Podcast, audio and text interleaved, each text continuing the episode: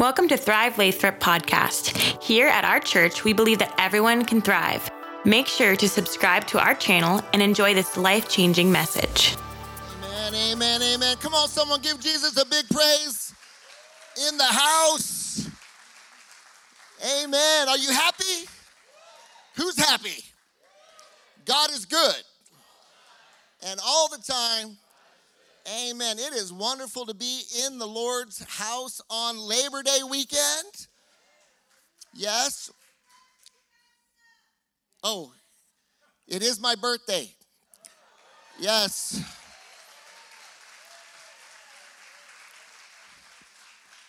In honor of my birthday, we have a national holiday. Most of you are off tomorrow. You're welcome. Thank you, sister, whoever you were in the back. Yes, yes. Can we welcome everyone who's joining us online this morning? We welcome you online. God bless you. We hope you're doing well. Thank you for joining us. Amen. Are you aren't you glad to be here? I am so glad to be here today. And we got to cheer for the groups, right? Give it up for the groups, the group leaders, Thrive groups rock. And we hope that you will sign up for a group. We have like almost 50, I think it's 49 groups for people of all ages, all stations in life, all throughout the week. So there's one for you. We, we do, we're better together. Say that. We're better together. So join a group, especially coming out of COVID. And I know we're not all the way out, obviously, but you know, we're, we're going to get out through this and we may have been disconnected for a long time. We need each other. We, we need each other. This, we weren't meant to go it alone, especially spiritually, you know, because we need to help each other out. Can I get a witness?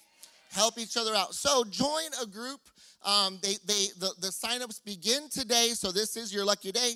Uh, sign up for one before they uh, run out of space. Um, I, am actually going to uh, lead a group today that is open for, I think we have a max space for like 30 maybe. It'll be in the cafe. And it's called this. If you're a parent, you'll understand raising kids you like. How many know what I'm talking about? You always love them, you don't always like them. Can I get a witness? Yeah, we keep it real here at Thrive. If you want it fake, you got to go somewhere else. Um, and so if you're a parent, you're interested in a, in a parenting group, we'll have that on Thursday nights, I think, um, at 7 o'clock. But all the groups are going to be awesome. Amen. Are you ready for the word? All right. Would you stand to your feet for the reading of God's word? This is what we do here at Thrive. It demonstrates the preeminence of God's word in our lives. We stand because there is no higher authority. Are you ready to submit your personal opinion to the word today? Are you ready to submit your personal preferences to the word today? Okay, then it's for you today. We're going to go back to the passage we, we uh, used last week, Deuteronomy chapter 6. And then we're going to jump to one verse in Proverbs as we continue the series we initiated last Sunday called Legacy. Legacy. Deuteronomy chapter 6, we're going to read verses 1 through 9 and then 20 through 25. So you're going to stand for a little bit. Let the word wash over you this morning. These are the commands, decrees, and laws the Lord your God directed me to teach you to observe in the land that you are crossing the Jordan to possess. Verse 2 so that you, your children, and their children after them may fear the Lord your God as long as you live, and you fear him by keeping all his decrees and commands that I give you and so that you may enjoy what? Long life.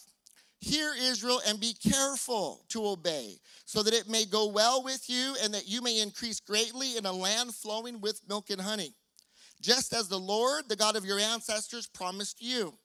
Hear, O Israel. Someone say, Hear. In other words, listen. The Lord our God, the Lord is one.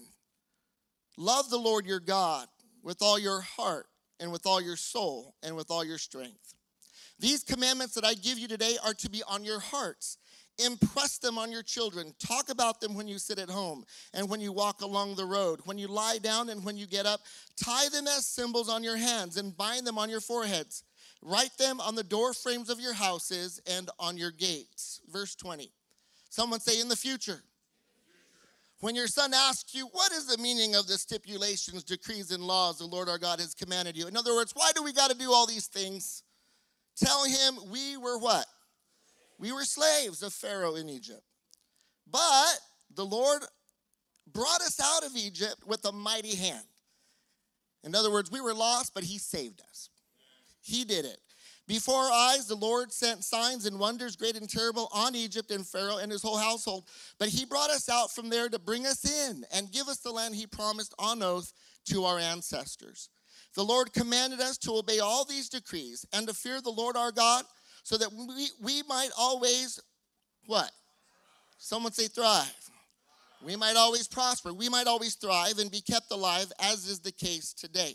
And if we are careful to obey all this law before the Lord our God, as he commanded us, that will be our righteousness. Now I want to read Proverbs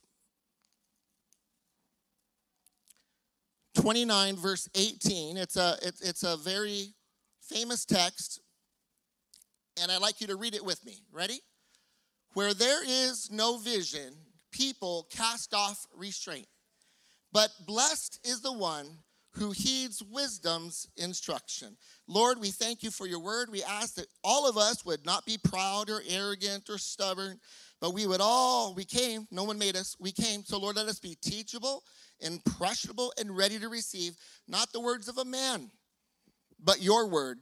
In Jesus' name, amen. Amen. You may be seated this morning. And we have begun the topic legacy. And I want uh, the reason for this topic of legacy is meant to impress upon each and every single one of us that the lives we live are not for our, ourselves. The life that is lived for oneself is a dead end life. It's a selfish life. It's a self centered life. It's actually a life of idolatry. It's the worship of oneself, the worship of one's own goals, one's own priorities, one's own benefit. And when we come to Christ and confess Him as Savior and Lord, He brings us we are reborn, he brings us to a new life. And that life should now have a new agenda. It should have a new priority. And it should be this it should be to live a life to the glory of God. That whatever you toil, however you toil, whatever you produce, whatever you earn, whatever you whatever influences you might have, whatever connections you might have, whatever your life purpose might be, should be to glorify God. And in doing that, you leave a legacy that blaze, blazes a trail for those coming after us. That through the model of our lives, through the way that we live our lives, for those that observe the way that we live, we show them a different way than, every, than, than they might find anywhere else. They find a life with God as the goal. Someone say Him. He is the goal, He is the purpose, the way we handle success and the way we handle failure, the way we handle uh, blessings and the way we handle pain or suffering. That every minute of every day, there's a devotion, there's a focus. How can I give God glory? And that, my friend, is the life worth living. You can raise a fortune in your life, leave it to your, your four kids, and it's gone before any of them reach 50. And, and let me tell you, I was telling the staff earlier about, uh, uh, about heroes, maybe heroic pastors or missionaries. And, and I, I tell them, you know, I've seen heroes rise and fall because of sin or failure. But I've also seen heroes rise and die and be forgotten. Because the, the point isn't, isn't that we, well, let me just say this we will be forgotten one day. We're to point a way to an eternal blessing. It's not about me. Someone say that. It's not about me. One day we'll be gone and forgotten, but what will we have left that remains? And that will be a life that is lived for the glory of God. Anyone anyone interested in that? Okay, good. Because it ain't, it ain't, it ain't, it ain't, you know, it's not about you. Not about you. But you know what? There's tremendous freedom when we live, not for ourselves, but for God and for others. Now, in order to do this, though, we need a we need a special kind of sight. We need to be able to see things differently. This proverb, if we can put that proverb back up, it reads, Where there is no vision, and in some, in tr- some translations it might translate that revelation, but the concept is the same.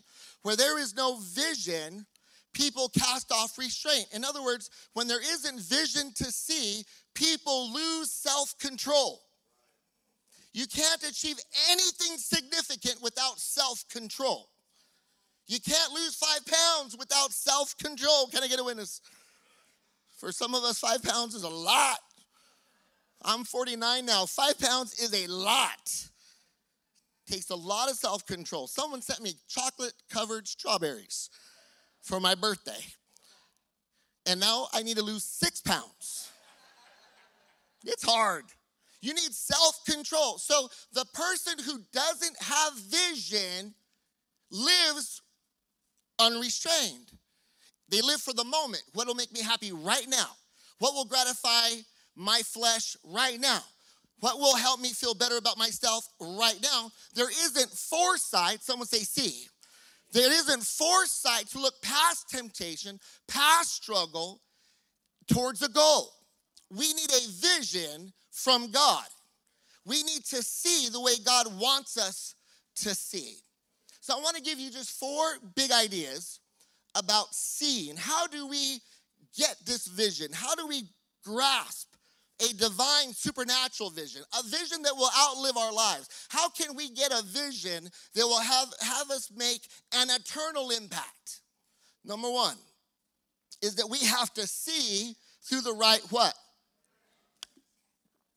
Lens. Lori just bought me these glasses. These are kind of cool. Do I look cool? Not bad for 49, right? It's, it's the glasses. That and layer the black. Layer the black. You think this was on accident? Layers of black. Okay.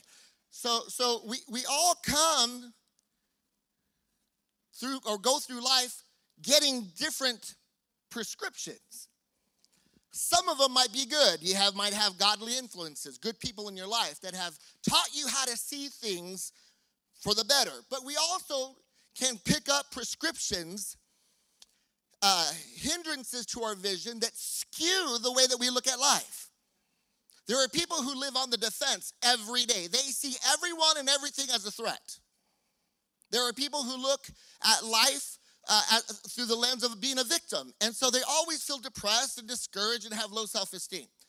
We need to have the right lens through which to see the world. And I submit to you, and I don't care who says it's old fashioned or outdated, I submit to you the Word of God is the lens through which we can see the world the right way. Someone say the right way.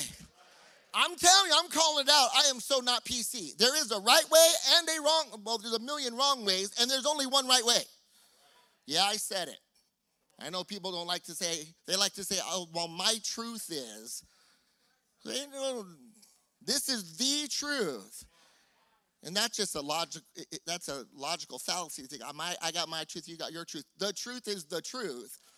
We believe this is the truth that a life lived through the lens of the Word of God will lead you to the right places and will lead you to live a certain way that honors Him, pleases Him, and that blesses other people. It's not to give you credit, it's to give Him glory and bless other people. Amen? So we need to look through the right lens. The truth is that some of us might have come to Christ and and and and we've been walking with Lord for 10 years, 5 years, 12 years, but we might still have some prescriptions that are not for not don't belong to us anymore. We got to we got to submit, someone say everything, everything to the word of God. It is applicable to every part of your life. a couple years ago, we hosted a funeral here, and it was for a, a, a precious godly woman.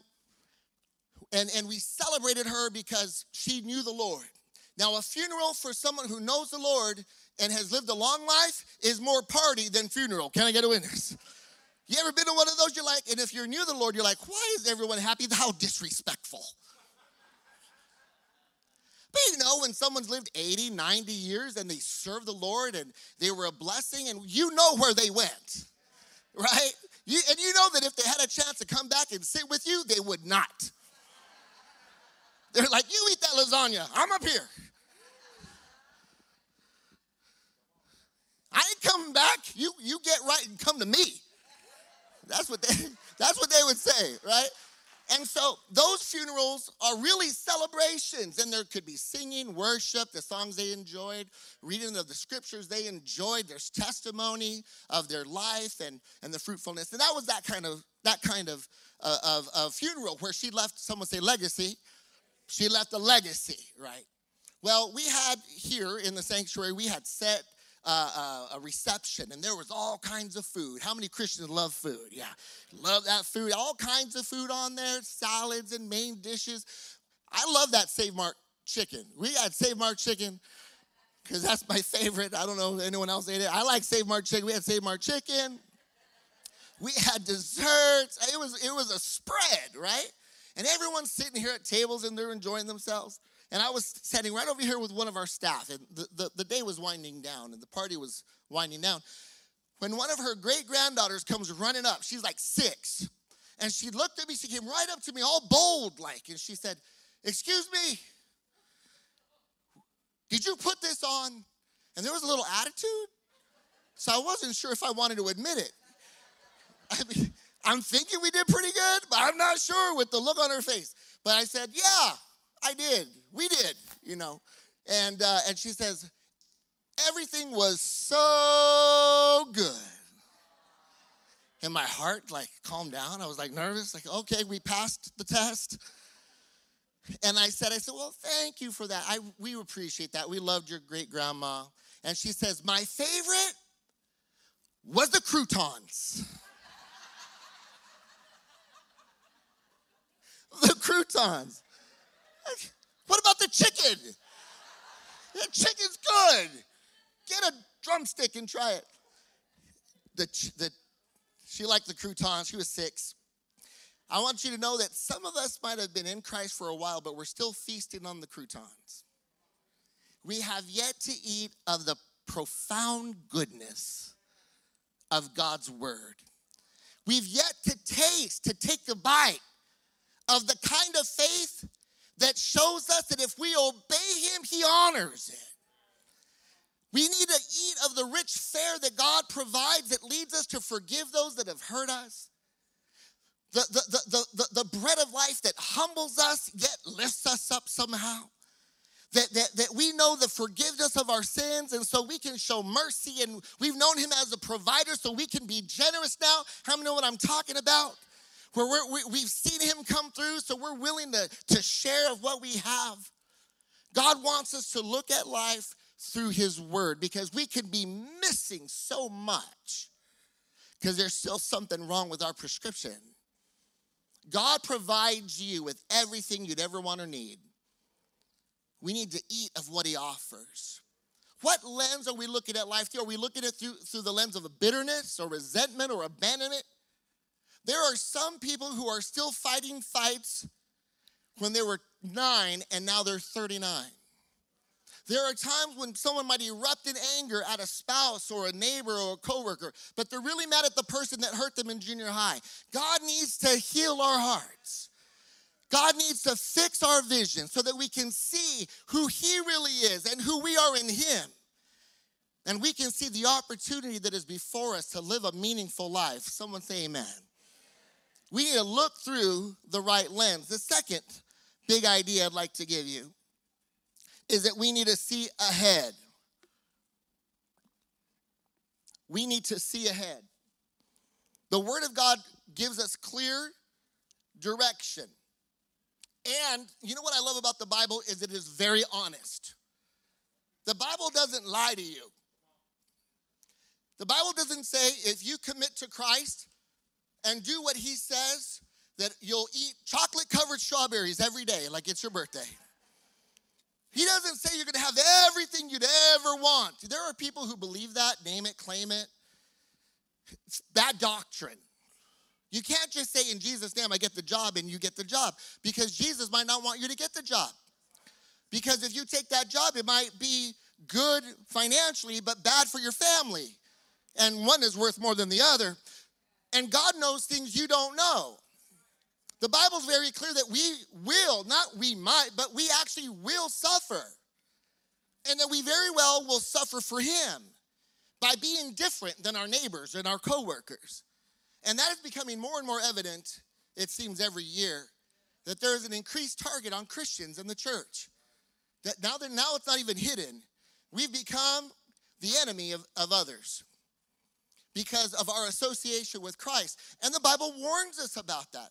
He says you're going to go through trials and, and struggle, but the reward we get for being obedient is the key. See, we need to see ahead. Someone say, see ahead. How many, when you were little, you'd get up and watch Popeye? Does anyone not know who Popeye is? If you do not know who Popeye is, don't tell us because you're young. The rest of us are not, at least 49. The thing about Popeye, if you ever watch Popeye, I'm not even sure if they show Popeye anymore, but you can look it up on YouTube. Popeye is every every cartoon, he's always what? Getting beat up by Brutus. And it's usually all his fault. Just kidding, ladies, calm down. It's my birthday. I can say what I want.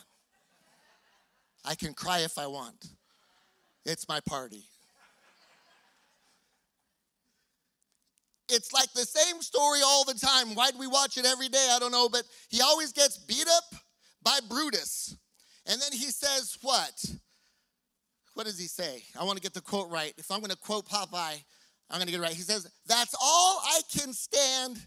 I can't stand no more. And he eats spinach, and something happens, and he gets strong, and he beats up Brutus, and he gets Olive. He gets the girl. Now, did you ever wonder why he just don't eat spinach every morning? Why wait? One of those eternal questions of life. Why did Popeye wait to get beat up? Before he ate the spinach. Can I tell you that the Bible warns us eat your spinach? Prepare yourself. He says, put on the full armor of God. For when the day, someone say when, not if the day of evil will come, he says, but so that when the day of evil comes, you will be ready to stand. Why is it that us Christians sometimes wait till we're on our backs from Brutus to like eat the spinach, pray, read our Bibles, call on a friend when we can be prepared. See, we got it. Someone say, see ahead. Friend, prepare yourself. I'm your pastor. What I want to do is, is, is, is be that town crier.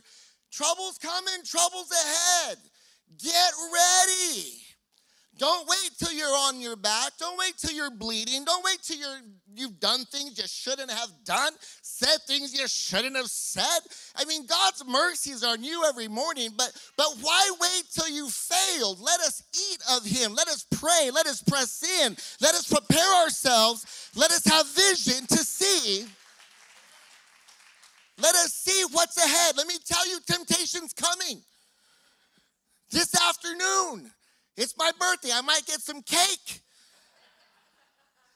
Temptation's coming on Tuesday when you're back at work. There's going to be struggle and hardship, and you might get laid off. You might get fired. Who knows what might happen? We're in a fallen world. Get ready, see ahead, and prepare yourself.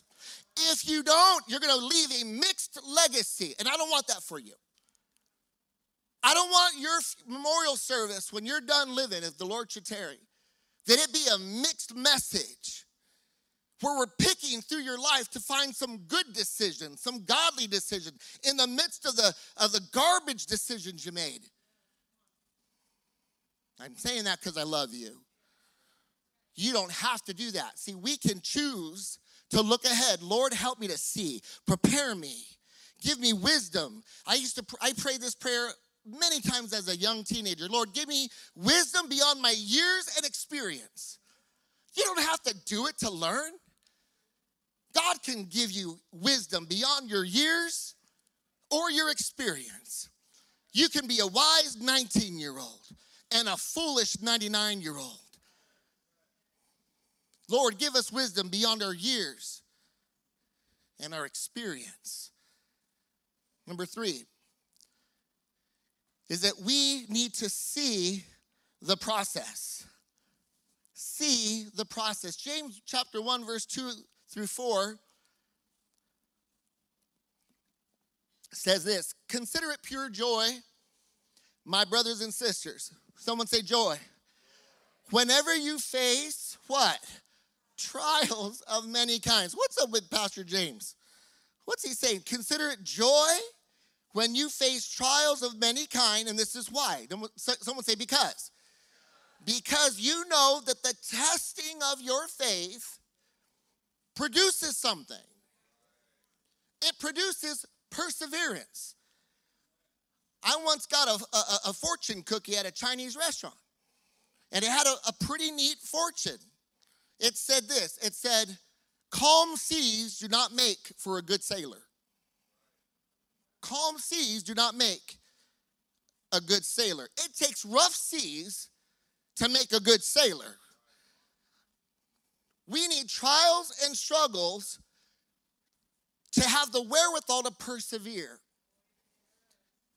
And there, how many know we got to persevere? We got to persevere. We got to push through. We got to understand that there is a process here. Some people will, will, will, will abandon their Bibles and their churches and their, and their faith because they want God to do what they want right now, like He's a microwave. And God is not a microwave.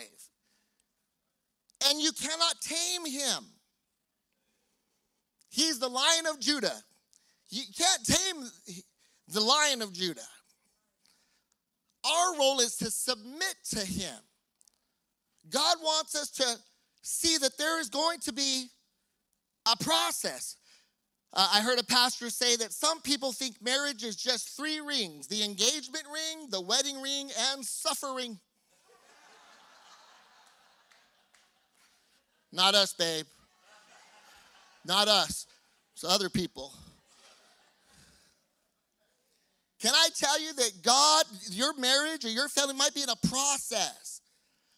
But if you're going, if you're applying the right recipe, if you're applying the biblical steps God gives us for things like marriage and family and finances, that things will work out for your good and for the glory of God. But we have to persevere. We can't expect God just to do something right now. You can't do you can't expect that. There is a process. And if we lose sight of the process, then we're going to start to substitute, are you with me still? Our steps for His. Our steps for His. Because sometimes we want to go from step, like we're doing good. We did step one, we did step two, we repented, we're starting to pray, we're reading our Bibles. And then from step four to five, the Lord says, I'm gonna let you wait a little bit. I hear your prayers, but you need to set and trust me. And in the waiting, people can get impatient, especially in today's day. Now, if you're a farmer, you know you good things. If you want good things, you got to wait. But when we live in this 21st economy where you can just order something and if you're in drive through five minutes, you get mad. I saw you. We've become impatient creatures. We need to learn there's a process. Someone say process. There's a process, and we need to wait. You know that Joseph is one of the great biblical heroes, primarily because he had no great failure in his life that we know of. The, the, the, the, the, the only suspect thing was that he shared God's dreams with his brothers, and maybe that was foolish. With his parents, maybe that was foolish. But David, adultery and, and murder, Abraham lying, not Joseph. And although Joseph's testimony, his life was essentially one of devotion, he spent time in a cistern, a big, a big container. He was sold into slavery, so he became a slave. Then he was lied on because he didn't commit adultery with his slave owner's wife, so he ended up in prison. He was in prison, God used him, and he, he was forgotten in prison. It took slavery, it took, it took, it took uh, imprisonment, it took getting forgotten for him to ultimately be in the palace. It was a process. And through it all, are you still with me? This is really important. Through it all, Joseph must have kept his integrity before the Lord because he just kept, God just kept moving him where he wanted him to be. He says, I'm going to work out this, your brother is selling you into slavery, I'm going to work it out. And, and, and your slave owner, he's going to make you second command of his household. And then when th- what this woman means for harm by, by, by saying that you uh, attacked her, I'm going to work it out so that in prison you become second in prison. Because one day I'm going to put you second to Pharaoh. Now, through it all, Joseph, keep your heart clean. I can't promote someone, the Lord would say, who has a dirty heart. Don't get resentful. I can't trust a resentful person with authority. Don't get bitter because I can't trust your own father and brothers with you if you're bitter. And to the point where later in life, you remember, right? You remember this? He saved his family and he says, The Lord, ah, this is so good. The Lord sent me ahead of you. Right? The Lord sent me. You didn't. You didn't. You think you just sold me into slavery? The Lord sent me ahead of you to save you. Only a man who has suffered in a godly way can have that perspective. Friend, we all have our process. See the process, embrace the process. Be okay with the waiting. Don't rush and don't get your hands dirty. And don't let your hearts get embittered because there's a process. God is at work in the process. Ask him for sight to see that you're in process.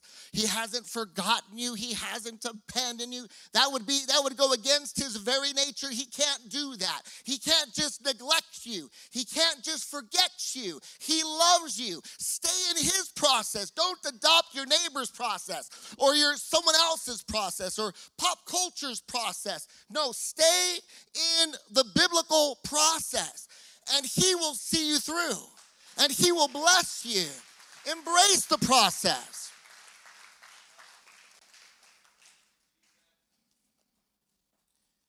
We need to see there's a process. You know, I, I, I got a few minutes, but I got to say this. Lori and I have pastored here 17 years. 17 years, actually. Uh, first, first Sunday of October will be officially 17 years. And it's been a process of building a church. And there were times when we wanted to make this decision or that decision and we were frustrated. But looking back, someone say, look back. If we would have made that decision or that decision, we would not be where we are today. We would not have what we have today. The Lord knew that, for example, there was a building right off Highway 5 so everyone can see it. Instead of us buying land over there or or moving to Manteca or Weston Ranch out in the neighborhood. We look at all that and more. And the Lord said, No, I have something that you'll you don't think you'd ever be able to have, but I have it for you. Be patient with the process. The fourth one is that you have to see what isn't there yet. You have to see what isn't there yet. Second Corinthians 4 says, Therefore, do not lose what? But though our outer person is decaying, yet our inner person is being renewed day by day. For our momentary light affliction is producing for us an eternal weight of glory far beyond all, compre- all comparison. While we look not at the things which are seen, but at the things which are not seen. For the things which are seen are temporal, but the things which are not seen are eternal. Faith is the substance of things hoped for, the evidence of things not yet seen, Hebrews tells us. You have to you have to see what isn't there yet. Let me give you an example, and I'll, I'll end with this. My son Canaan is, we are very proud of all four of our kids, all four of them. And our son Canaan is our oldest, and we're very proud of him. He is a, a worship pastor at a strong church in the Seattle area, and they love him. And he and his wife are in ministry there together. And he just, he graduated with his BA, took one year, only one year to finish his master's degree. Um, we're very proud of him. But he wasn't always a superstar.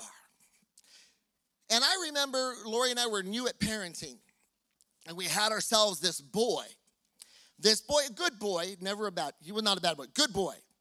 But I remember one birthday party we took him. He was about the jumpy house. Was he about five? Three or four? Wow, he was talented at three or four. Let's just call him four. We take him to a birthday party. It's good friends of ours, and this little girl, this little girl's birthday party. She's four. She's five. She's a little year older. So it's it's this little girl's birthday party, and she's got like a three-year-old brother at the time, and and they have a jumpy house, and and of course, yeah, Canaan, go in the jumpy house. So he goes in the jumpy house, and in a matter of two and a half minutes, the little the little girl whose party it was, her brother came out with a black eye. And it wasn't that Canaan was punching anybody, it was his big head. He couldn't control it in the jumpy house. He was jumping and go this way and that way, and he hit the little boy right in the eye. And out he comes crying. And he's got a black, he got his first black eye from Canaan's head. No lie. Am I lying? Five minutes later, out comes the birthday girl with a bloody nose. It's Canaan's head.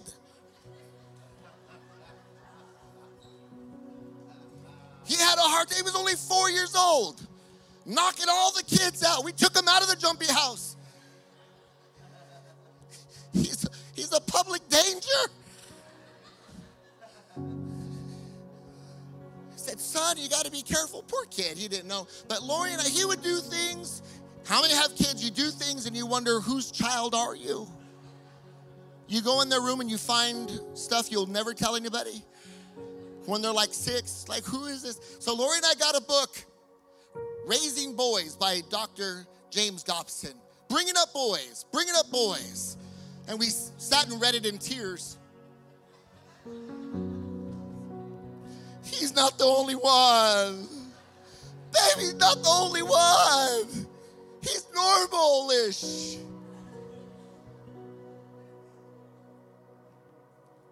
Lori and I, with, with him and with our other kids, you, you, you have to see what's not there yet. See, if we don't have vision as parents, we'll cast off restraint, we'll say things we shouldn't say, we'll make decisions we shouldn't make. We're not seeing far enough ahead. We're caught up in the moment the disappointment, the anger, the frustration. We're not seeing far enough ahead. If we saw far enough ahead, we would watch our words or watch our actions and we would measure ourselves because we, we see not who is here, but who will be here one day. So God has given you children, a job, influence, a marriage, a relationship, talent, connections. What has God given you? God wants you to have His vision because it isn't for you, it's for Him. what He's given you is not for you alone, it's for Him and for others. How can God use your business or use your wisdom or use your talent, not for yourself, but for Him? Do you have vision to see? A God vision of what He can do through your life. It takes seeing what's not there yet so that you can make the right choices. You can steward and shepherd and dedicate and devote so that He can get the glory and your legacy. The message, someone say message, the message of your life leads people to Christ. Would you stand with me, family, and pray with me? Thank you again for tuning into our podcast. For more info, please visit our website at thrivelathrop.com. Have an amazing rest of your week.